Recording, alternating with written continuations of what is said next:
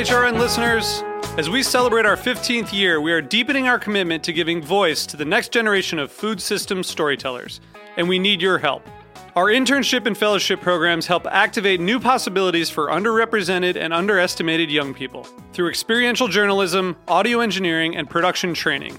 Through these unique programs, HRN helps food equity stewards build essential workforce readiness skills that expand their potential and foster economic mobility. Please consider supporting these critical programs. And with a minimum donation, you can be entered to win a dinner for two at an amazing restaurant in one of eight cities and tickets to a concert at a great venue in one of those cities.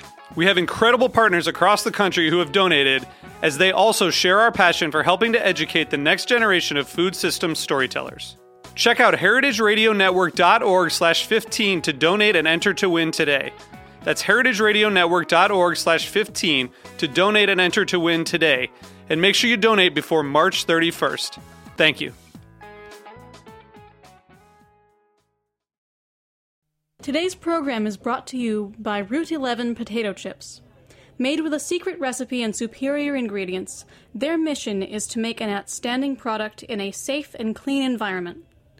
For more information, visit rt11.com. I'm Linda Pelaccio, host of A Taste of the Past. You're listening to Heritage Radio Network, broadcasting live from Bushwick, Brooklyn. If you like this program, visit heritageradionetwork.org for thousands more.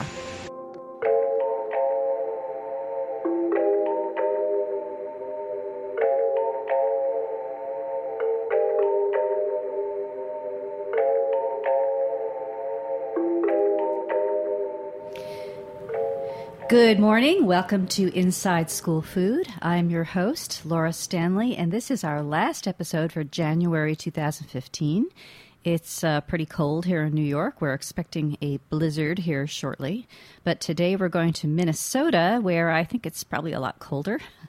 Uh, we're making a return visit to Minneapolis Public Schools. Uh, we first heard about MPS on the pilot episode back in May when Culinary and Nutrition Services Director Bertrand Weber joined me as one of our first guests on our pilot episode. Uh, at that time, I promised Bertrand and all of you that we'd be back for more. So we've got him on the line today, along with MPS Executive Chef and Operations Manager Ricardo Abbott. Uh, the two of them are going to be talking uh, about their district's ambitious kitchen build out, with which a lot of people working in school food are watching with great interest and excitement. They've made a targeted acquisition of some major pieces of equipment, a few of which are not typical in K through 12 food service. This is enabling MPS to move very swiftly away from what was a totally pre-pack operation to one that will someday be entirely self-sufficient. All food prepared fresh in house. That's the goal. So get ready to get geeky. Uh, we're going to be talking about cook, chill, vacuum packing, slicing and shredding, and sous vide cookery in a 30 foot long tank, and whatever else we have time for. There's a whole lot. Um, so, a little bit about our guests. Um, Ricardo is a graduate of the Culinary Institute of America with a long career history in food service, including a number of years in resort hotels in Florida and a major Minnesota hospital, which is how he comes by his uh, knowledge and, uh, and his enthusiasm for big equipment with big potential. Bertrand has more than 35 years of combined management experience in the hospitality industry and school food service uh, in his native Switzerland and here in the U.S. Um, and if you're active in school food, you know that Bertrand was first recognized as a force of nature for his work in the Hopkins, Minnesota schools. He's only in his third year at MPS, but as you're going to hear today, he's moved the district forward at a pretty astonishing pace. Um, under his watch, MPS has gone from zero to 60 with bold stroke thinking, driving innovation um, across the system in Whole Foods, farm to school purchasing, marketing to students in the community, and involving not for profit partners in the community in the change process.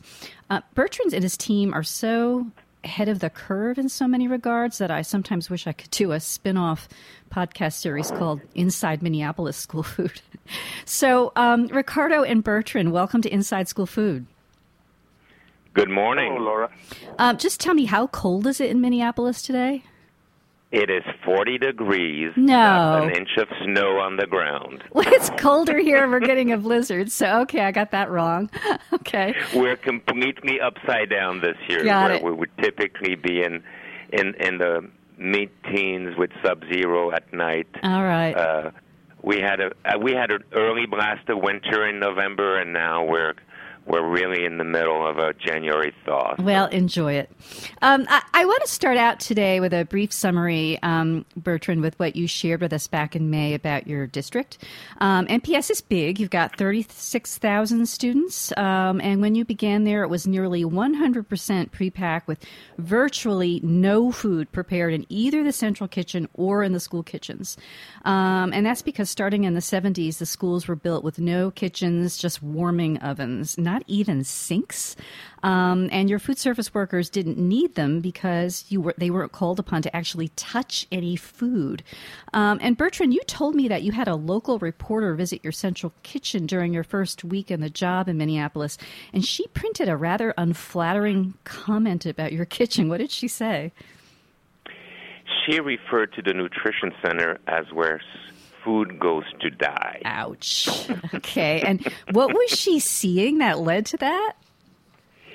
You know, she she's a pretty. Uh, she, she- she's really a, a wonderful uh, reporter, but what she was referring to is really um, the nutrition center. Although Ricardo had started to make a few changes, but for the most part, the only thing that came into the nutrition center was really uh, food that was fully processed, fully cooked, and so she was kind of referring to as you know where food is reassembled to be sent out, and even the best of intention, really uh, the pre-pack model does not do justice to even when you try to do better food. So Right. she was saying you can take good food, you put it in pre-pack, and it dies. Right, right. So if she were to visit the same facility today, what would she see and what would she smell? I think that the main difference, and and it's even to me amazing, is, when I walk in in the morning, you have food smell, which three years ago was pretty much non-existent. I I remember even taking uh, Ricardo and some of the other staff and walking in the building and say, "What do you see? What do you smell?" And there was nothing. It was really a very sterile kind of environment. Where now, uh, on any given day, the, there's wonderful smells that come out of the, the the the rebirth of the central kitchen, and that is really you know can be attributed to Ricardo and his staff and and some very creative way of of of cooking and and making. We did for the first time last week. Uh, and I don't have the quantities, but it was rather large. Uh, whole muscle beef stew with carrots and potatoes and peas, and that would have never happened uh, back then. So That would be really delicious changes. in New York today. Um, so I, I want to look at your menu today. Um, we have uh, the following. You're serving, this is in your high schools chicken a la king with whole grain biscuits, Italian baked pasta, and a hot chicken teriyaki sub. Uh, tomorrow I'm looking at a choice of roasted ranch chicken with a five rice blend and baked butternut squash, a turkey burrito bowl with whole grain tortilla and black beans or a fish sandwich on a whole grain bun. It sounds so good. And I, I've also watched videos of your meals and your salad bars on your website, and, and they just look amazing. So, um, big change. Um, so, I, I want to talk about whatever's going on on the back of the house that makes this kind of meal service possible in such a short time. And, of course, pieces of equipment in particular. Um, so, Ricardo, um, let, let's start, you know, let's look at a few pieces. We'll start with one. Okay. So, one piece of equipment that you have now that you didn't have in 2012. Um, you want to start with the shredding machine, which I've never heard of before you told me about it. Well, a shredding machine is nothing else than uh, um, a machine that when you cook, uh, for example, a pork, a pork roast, it will actually shred it for you and to uh, um, to look like a, a hand pull. Mm-hmm. Like that, you don't have to do it by hand, and we can do as many uh, uh, more roast. Um, and basically, what it does is it helps us with our labor here. Uh, um, we can do more uh, with less. Right, right. And and you told me that a shredding machine for meat is kind of unusual in schools. I will say so uh, because I had I don't even remember when I used to work in uh, uh, in hotels. I ever I never had one. Right. Um, but it's it's more. I think it's more uh, um, where the manufacturing uh, food manufacturing place will have it. Right, right. So, so, and that's that's something that we're we're going to be talking about a lot going forward. As, as, as both of you have said to me that your facility, now that you've invested in all this equipment, is looking more and more like a small processing plant. Um, another piece of equipment that um, I, I spoke to uh, uh, about with your farm to school coordinator, Andrea Northrup, she was really excited to tell me about something called a gentle mixer, uh, which also I'd never heard of. Uh, what is a gentle mixer? What it does is is uh, um, it helps us. We make a lot of salads here. Mm-hmm. Okay. Composed salads. Like for example, it will be like a broccoli salad with a yogurt dressing and and uh, um, um, cram cram cherries, for Mhm. example. Mm-hmm. And uh, um, if we were to put that in a regular mixer, it will shred the product in in in into pieces where it'll be very hard to recognize that it was uh, broccoli, for example. Right. So a gentle mixer, what it does is it helps us uh, do huge amounts of, of different salads without uh, uh, shredding it and, and, and making it unrecognizable. So basically, um, we do a lot of bean salads. We do we make a lot of uh, grain salads, and a lot of uh, salads, bean salads, uh, vegetable salads have a lot of ingredients that you want to be able to distinguish, and, and so consistency is is great.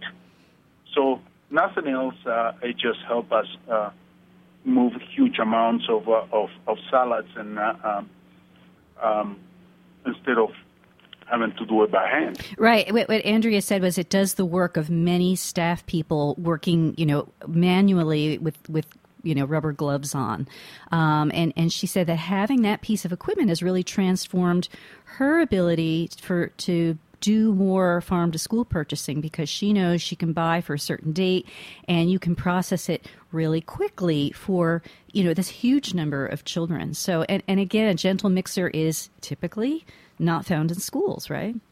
No, it is not, and it's been a blessing having it because of a really, really uh, help us with the consistent of the product. You know, like everything else, food has got to look good, so people eat it. right right Um, starts with the eyes, you know. So and and and uh, uh, it's it's just a wonderful piece of equipment, and uh, it allows us to um, send grain salads and um, uh, legume salads, vegetable salads up to the schools. Um, where they're placed on the salad bars. Right. Now, you know, this is radio, so it's it's really hard for people to envision these things. But, you know, what we're talking about, like they're really huge, right? Like what what does your gentle mixer look like? Um, it's um, it will look like uh, um, I will say um, a huge um, pot that has got uh, an auger in the middle, and it goes very slow. Yeah. And uh, um, and then uh, um, it, it actually can go both ways, uh, uh, reverse and forward. Mhm. Like that, when you move your product, you can get an even coating. Right. Right. And then um you also use cook chill tanks, which I think are more familiar in bigger districts. Um, and you had them even before Bertrand came on. How are you using them? And what are they, Um, too, just for those listeners we who were- aren't familiar? Before Be- before Bertrand started here, um, the only thing we were making here was gravies, hmm um, and uh, you know the principle of cook and chill is that whatever you're gonna cook, you're gonna have to chill it quick within your you know danger zone uh, uh, um, HACCP uh, uh, regulations. So uh, we had a, um, a chill tank here, which now um, it runs. Uh, um, every single day. Like today, we're making beef stew. um, when Bertrand was talking about uh, that we had made a, a whole of beef stew, we're making 1,600 gallons. Mm-hmm. Uh, so when you make that huge amount, 1,600 gallons, you have to be able to um, cook it, okay? I mean, chill it. excuse me. Right, right. So um, now we use it for. We have become a big uh, cook and chill facility. So everything we cook, we chill, Right, right, and that's where our cook and chill tank comes. It is so handy for us. right. And so stuff that's being made in the central kitchen is being shipped out to um, your all your schools, your high schools, your middle schools, and your elementary schools. That is correct. Right. So uh, uh, I will say uh, we make pizza sauce, we make marinara sauce, we make uh, sweet and sour sauce. We make any sauce that we use within uh, Minneapolis Public Schools is made here. Right. We right. also make, uh, uh, for example, the uh, chicken curry. Uh, we'll make a stew. Like today, we're making chicken chow mein. Uh, we make chili.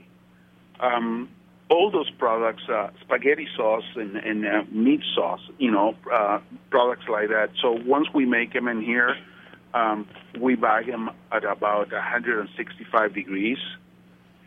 Um, so we can get uh, the product pasteurized, and then uh, we will chill it within, I will say, way within three hours. Uh, we do about we chill about 200 gallons every two hours. Right, right.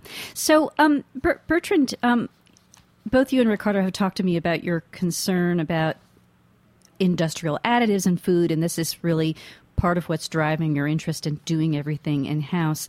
You you actually do have a list of what you call ingredients of concern that you're trying to phase out. Um, how is all this scratch cooking helping that move along quickly? Well, um, once when you're making your own recipes, basically you have control of what goes in the recipe, and uh, everything we make here, uh, we are very um, um, choosy and picky of what products we're gonna cook.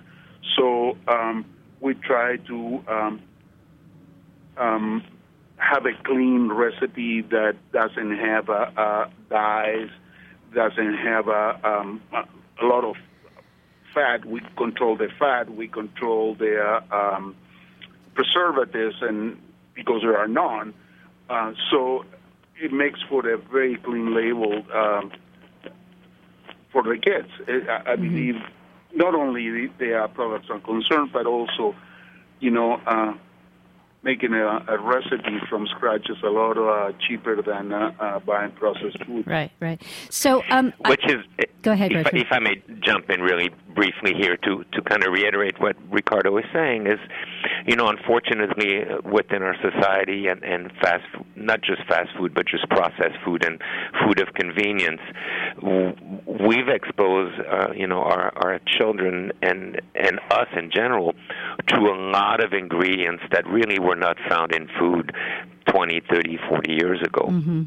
Uh, so the, the the advance of processed and convenience food really, unfortunately, has taken what could have been some really nice, healthy product and made them into not so healthy for our bodies because of the addition of so many chemicals.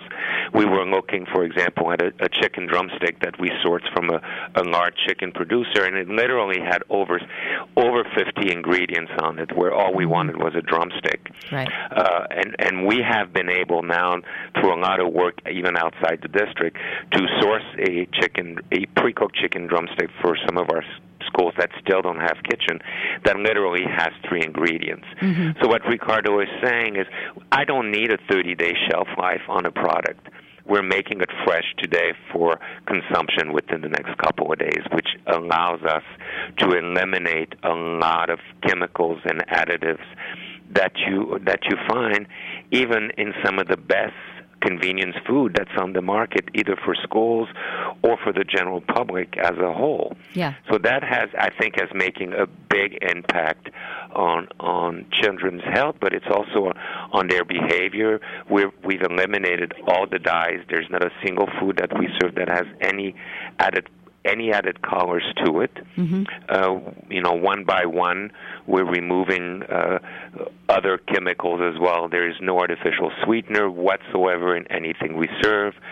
Uh, and, and Ricardo, you know, his ability to use some of those new tools or new new cooking equipment. He sometimes it's like he he's he's like a kid in a candy store. And every time we get a new, we just got a new bagging machine, which now allows us to, for example, bag the uh, the stew meat with exact the exact portion, and that's written on the bag, and that can go to the high schools. So it's fresh, uh, and then it's sent there. Uh, but really, I think the equipment and cooking f- from scratch.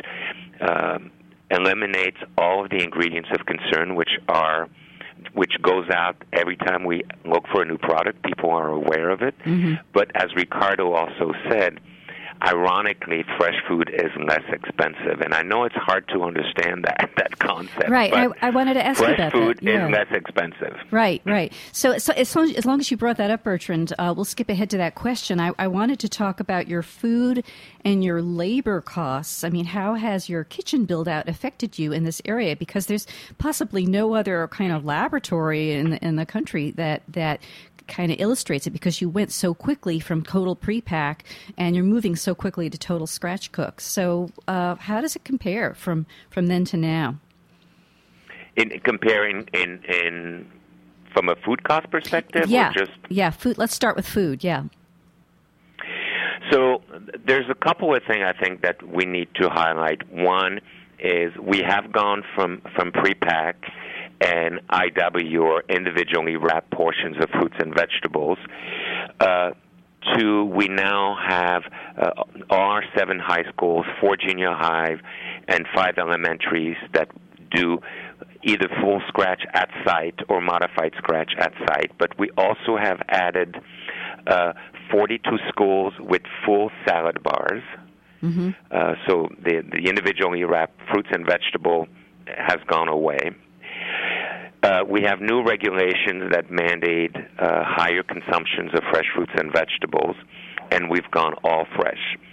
The net effect on our food costs actually, uh, where this year we budgeted a 42% food cost, and through last month we were at 39% food costs where it used to be under the pre-pack, labor was substantially lower, mm-hmm. but the food cost was higher. Food cost was around 45%. percent mm-hmm. So it does require uh, more ongoing monitoring of your food costs because you have so many more variables. Mm-hmm. But by combining fresh food commodities, uh, able to provide a much larger array of fresh fruits and vegetables on the salad bar, our costs have actually come down by a percentage or so. Yeah, that's exciting. Um, and I know you've also made an effort to look systematically at packaging waste. Um, and how has that changed over the last three years? That's still an, that's still an ongoing frustration. I think that we have as when we go to a school that's still on on pre-pack. But mm-hmm. I think three years ago our packaging cost was close to eight hundred thousand uh, dollars. Now the cost has not changed drastically because as we move a school uh, into on-site cooking until we can have the full renovation taking place. We still don't have dishwashers, so we've shifted from the pre-pack at the nutrition center to a, a compostable lunch tray at the school. So we're still spending a lot of money on disposables, mm-hmm. unfortunately. Mm-hmm. Uh, but the district has committed uh, $45 million for the next four years for kitchen renovations. We'll be doing 10 over the summer, and we are adding dishwashers to all schools so that we can get away from disposable to uh, durable ware. Right, right. Now, the things you're talking about, dishwashers, um, compostable disposables, uh, disallowing industrial additives. I need to emphasize that none of this is the norm across the country. So it's, it's pretty exciting. So I, I, we need to take a break, but I, I want to tell people you really need to stay listening because when we come back, we're going to talk about the most exciting, at least to me, and I think possibly to Ricardo, the most exciting um, equipment invested you made, and that is a giant sous vide cooker. And if you don't know what a sous vide cooker is, I will ask Ricardo to explain. So stay with us. You're listening to Inside School Food, special episode about big equipment purchases in Minneapolis public schools. Today's break song called Pale Blue by The Landing. This is Heritage Radio Network.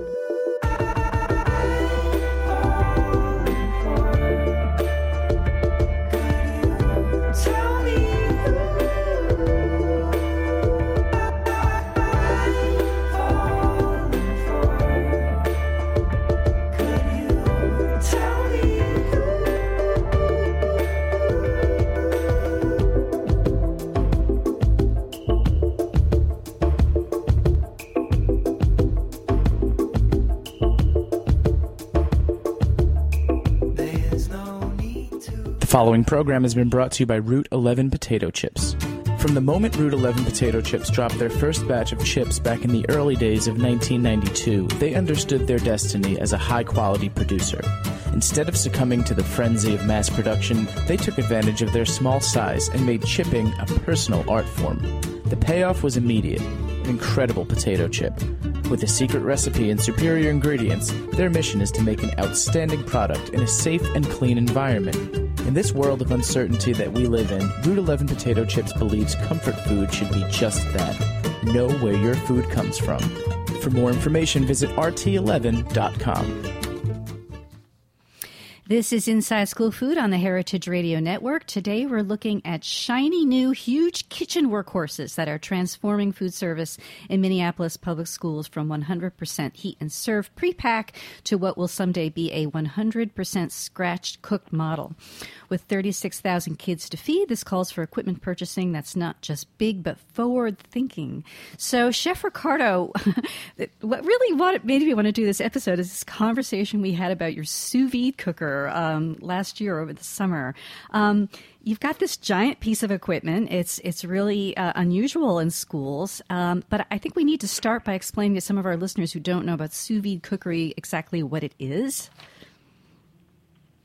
Well, sous vide technique is nothing else when you wrap a, a piece of whole muscle meat and uh, uh, you season it or, or not, um, um, and then you put it in a um, vacuum pack machine and shrink pack it, and then put it in a um,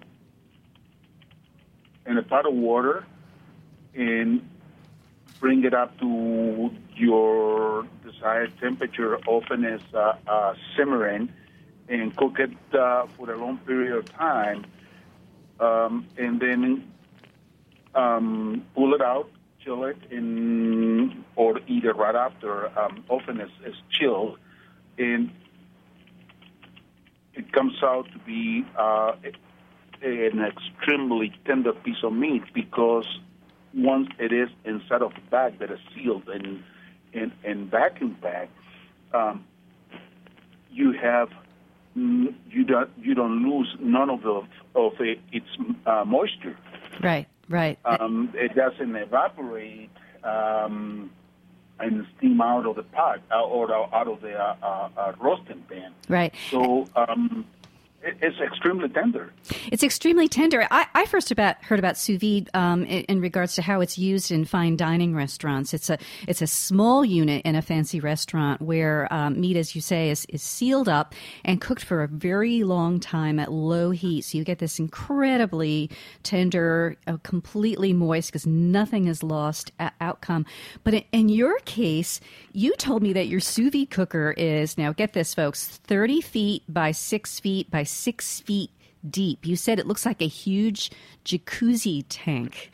Um, that and, correct. yeah, and and you also told me that um, so you're, you're you're cooking these big pieces of meat which are purchased through USDA food, so it's commodity product, um, and you're basically processing it yourself. So you're avoiding that step of diverting the product to the processor in your sous vide cooker.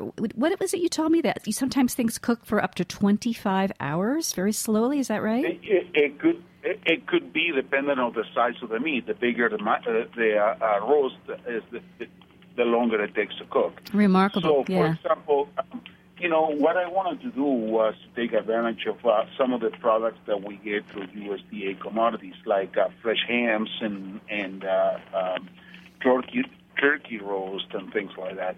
So, uh, for example, our our, our pork roast, um, I will go ahead and season it. Um, average at about 10 pounds. And mm-hmm. like I said, I, I will go ahead and uh, uh, season them and uh, uh, put them in a bag and uh, shrink bag them. And I will put them uh, in our cooking tank. Our cooking tank, what it does is it will start heating up get, and we'll get to a temperature that um, that I will program into the machine. For example, I will cook this uh, uh, pork roast at about 190 degrees mm-hmm. for about eight hours. Mm-hmm. And uh, then um, once it gets to, it's got a probe, a, a probe. Once it gets uh, that, it, it, will be in one of the bags. In that bag, it, it will be specially sealed, different than the other ones. Um, we will get to 190 degrees, and then the um, the tank will become a chilling tank. Right, right. So it chills so, it down too. Um, it, it, as soon as the program tells us that the center of the meat got to be at 190, 195, it will shut down the cooking uh, part of it, and it will start chilling. Right. So it and does it all for you. I will yeah, I will program it uh, to stop chilling around 40, uh, 40 degrees. Right, right. So it, the same information goes into the computer that the tank has, and from 195 degrees, it'll start coming down to 40, and then it will stop, and then we'll pull the product out. Right, right. Um, so um, shrinkage is almost non-existent. That that's pretty exciting. And the and the other thing you told me is that the, the, the water actually moves around the, the pork roast or the barbacoa or the turkey ala king, whatever you're making, and sort of massages the bag of food without breaking it up. Um, and and my understanding, Ricardo, is this is again another piece of equipment rare in schools, very rare, um, and something you're more familiar with in, uh, from working in you know a casino setting or a hospital. So. Uh, pretty pretty cool. Um, and um, what what are you what are you cooking in it this month?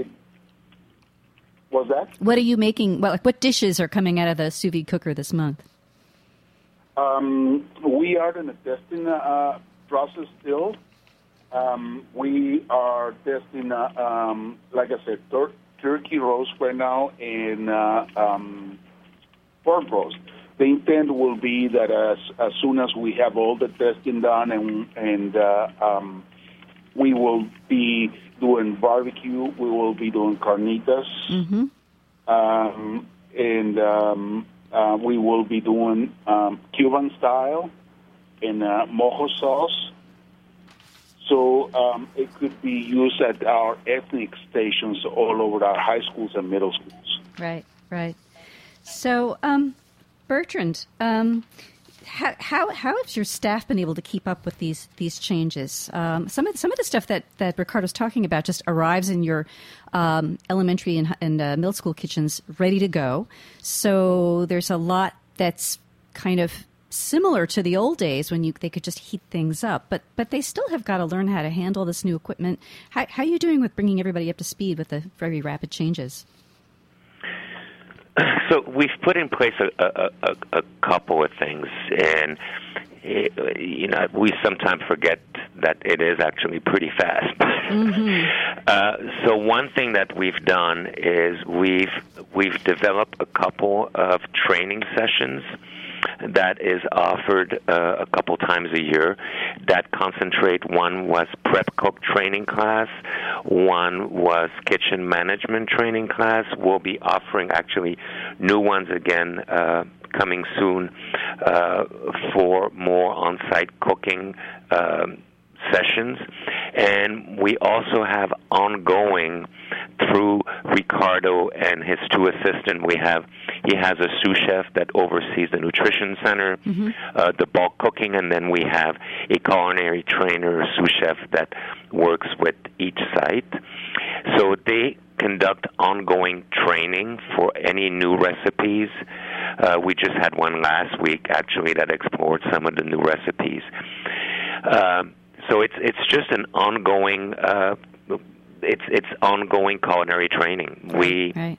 Uh, back in, in December, Ricardo actually did a little uh, boot camp with some other district that we explored some of the new cooking technique as well. Mm-hmm. So it's just refocusing on on you know on culinary technique.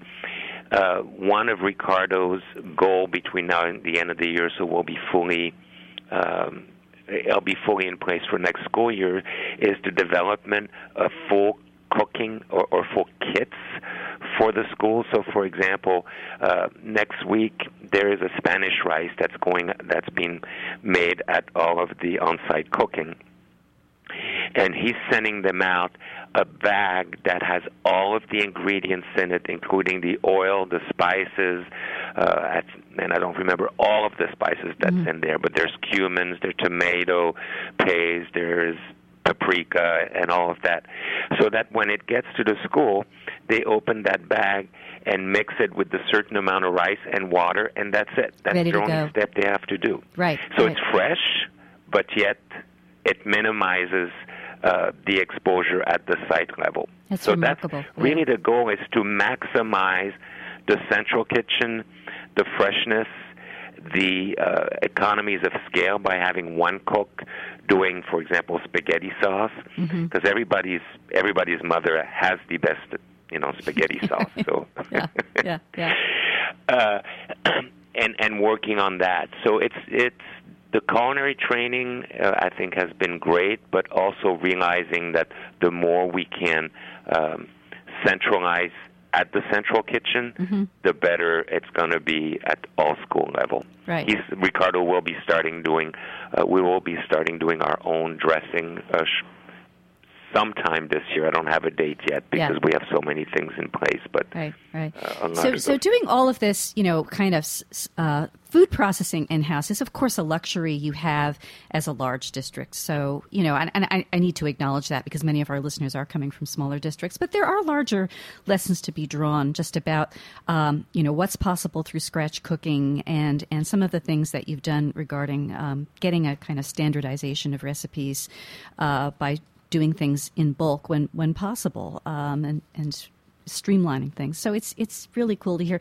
And and um, I do want to add that you've got one big piece coming up, um, a new piece of equipment, a full capacity conveyor oven is coming, and that thing is going to be probably bigger than the sous vide cooker, right? So that one is that's still that's still our dream purchase. Ah, We- okay. I'm, I'm looking on the funding for that, uh, and and and so. But if if we do get that conveyor oven, yes, it will be larger than a sous vide. yeah, yeah, pretty cool. Uh, well, maybe we'll catch up with you when you get that. Um, it's been great hearing about this, guys, and I, I'm I'm really excited for you. Um, I, I encourage listeners to check out Bertrand's May 5th appearance on Inside School Food, in which he spoke more specifically um, about participation and financial pressures that MPS is working under under the new meal pattern. But on the whole, things are going well. Your participation is up. I know that. So um, that, that speaks to the power of whole food. Um, you'll find a link to that episode on today's episode page on InsideSchoolFood.com. Um, additionally, I will be posting links that will get you to a whole lot more information about the very exciting stuff happening in school food in Minneapolis, including that terrific video I referred to earlier. So, Bertrand Weber, Culinary and Nutrition Services Director for Minneapolis Public Schools, thank you so much for joining us today. Um, and Ricardo Abbott, Executive Chef and Operations Manager, many thanks to you. Um, I'm looking forward to hearing about cool new recipes coming out of your sous vide cooker. Um, you have been listening to Inside School Food on the Heritage Radio Network. All our episodes are archived in two places, InsideSchoolFood.com and HeritageRadioNetwork.org. Better yet, you can upload the show to your mobile device via iTunes and Stitcher and take us with you. I'm Laura Stanley. Thank you for listening. Thanks for listening to this program on heritageradionetwork.org. You can find all of our archived programs on our website or as podcasts in the iTunes Store by searching Heritage Radio Network. You can like us on Facebook and follow us on Twitter at heritage underscore radio. You can email us questions anytime at info at heritageradionetwork.org. Heritage Radio Network is a 501c3 nonprofit. To donate and become a member, visit our website today. Thanks for listening.